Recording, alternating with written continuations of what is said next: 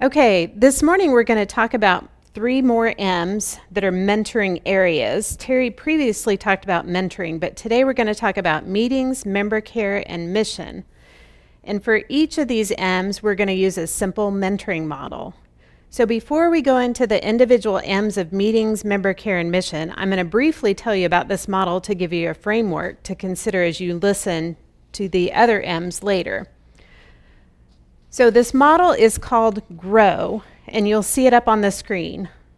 And the first thing to notice when looking at that drawing is that focus is at the center, and that's really key. We can get busy doing things, but sometimes we need to take a step back and refocus on what we are trying to accomplish, which will help us think through why we are doing it and adjust how we are doing it. So let's dive into the model. First, the G is for goal. The point is to know where you're headed. Where do you want to go? What do you want to achieve? And why is it important? So each M is going to have a high level goal.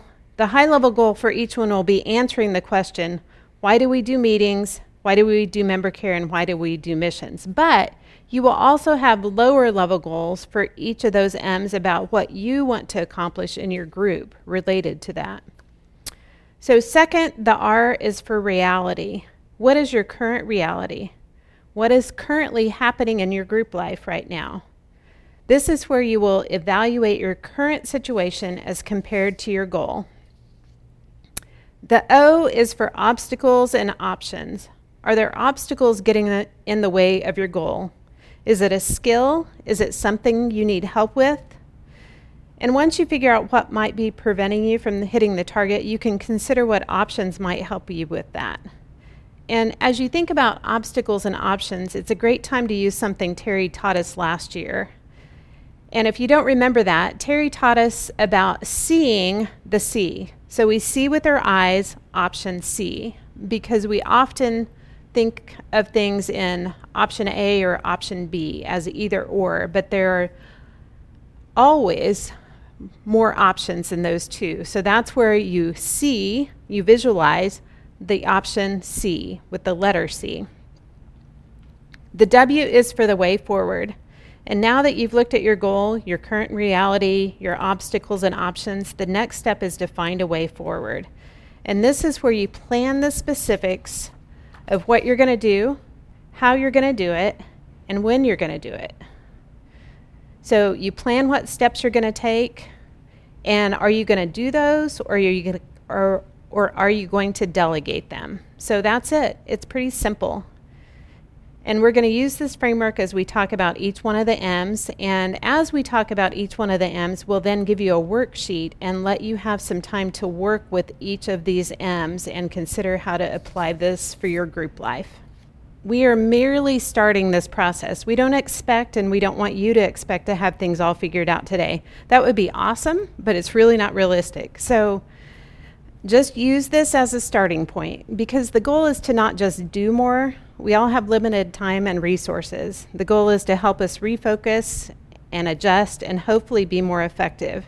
And if you're on target with some or all of them, then your goal will be to continue on in faithfulness. So, the second thing I want you to remember is that this is all a family event.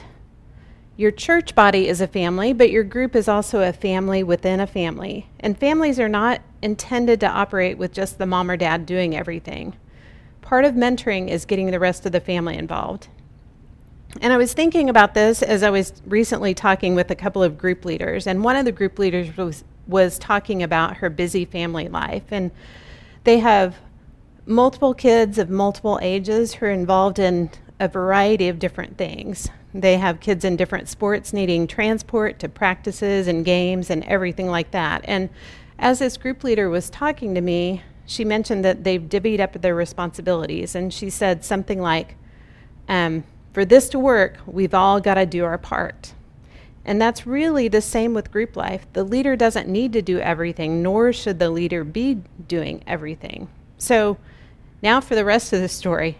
So, in this family, the oldest child is sometimes responsible for making dinner while mom takes another kid to practice. And one of the recent meals the kid had to make was spaghetti. And the mom group leader mentioned to me, she was like, Yeah, I'm not sure if that meat was completely cooked through, though.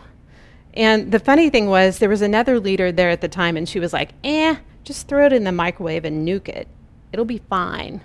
And I see a connection to group life. When you ask someone to do something, it doesn't always get done in the same way as if you would do it, but that's part of mentoring, helping people grow by experiencing what it looks like to actually do something. So just throw it in the microwave and nuke it and eat up. It'll be fine. So now we're going to move into looking at each of the three remaining M's.